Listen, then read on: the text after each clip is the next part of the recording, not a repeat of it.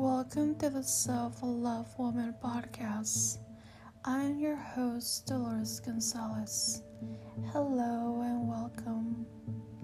Thank you for joining me on another solo episode. Seven ways to access your feelings and emotions in the body.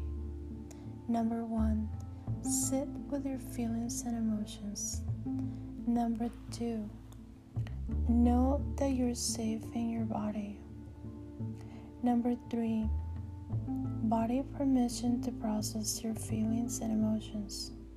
Number four, be prepared to experience feelings, emotions that are coming through your mind and body.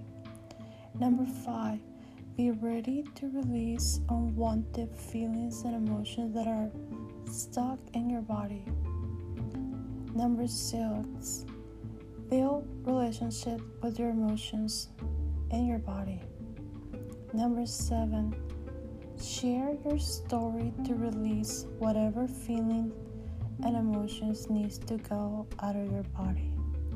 Thank you for listening to the Self Love Woman podcast.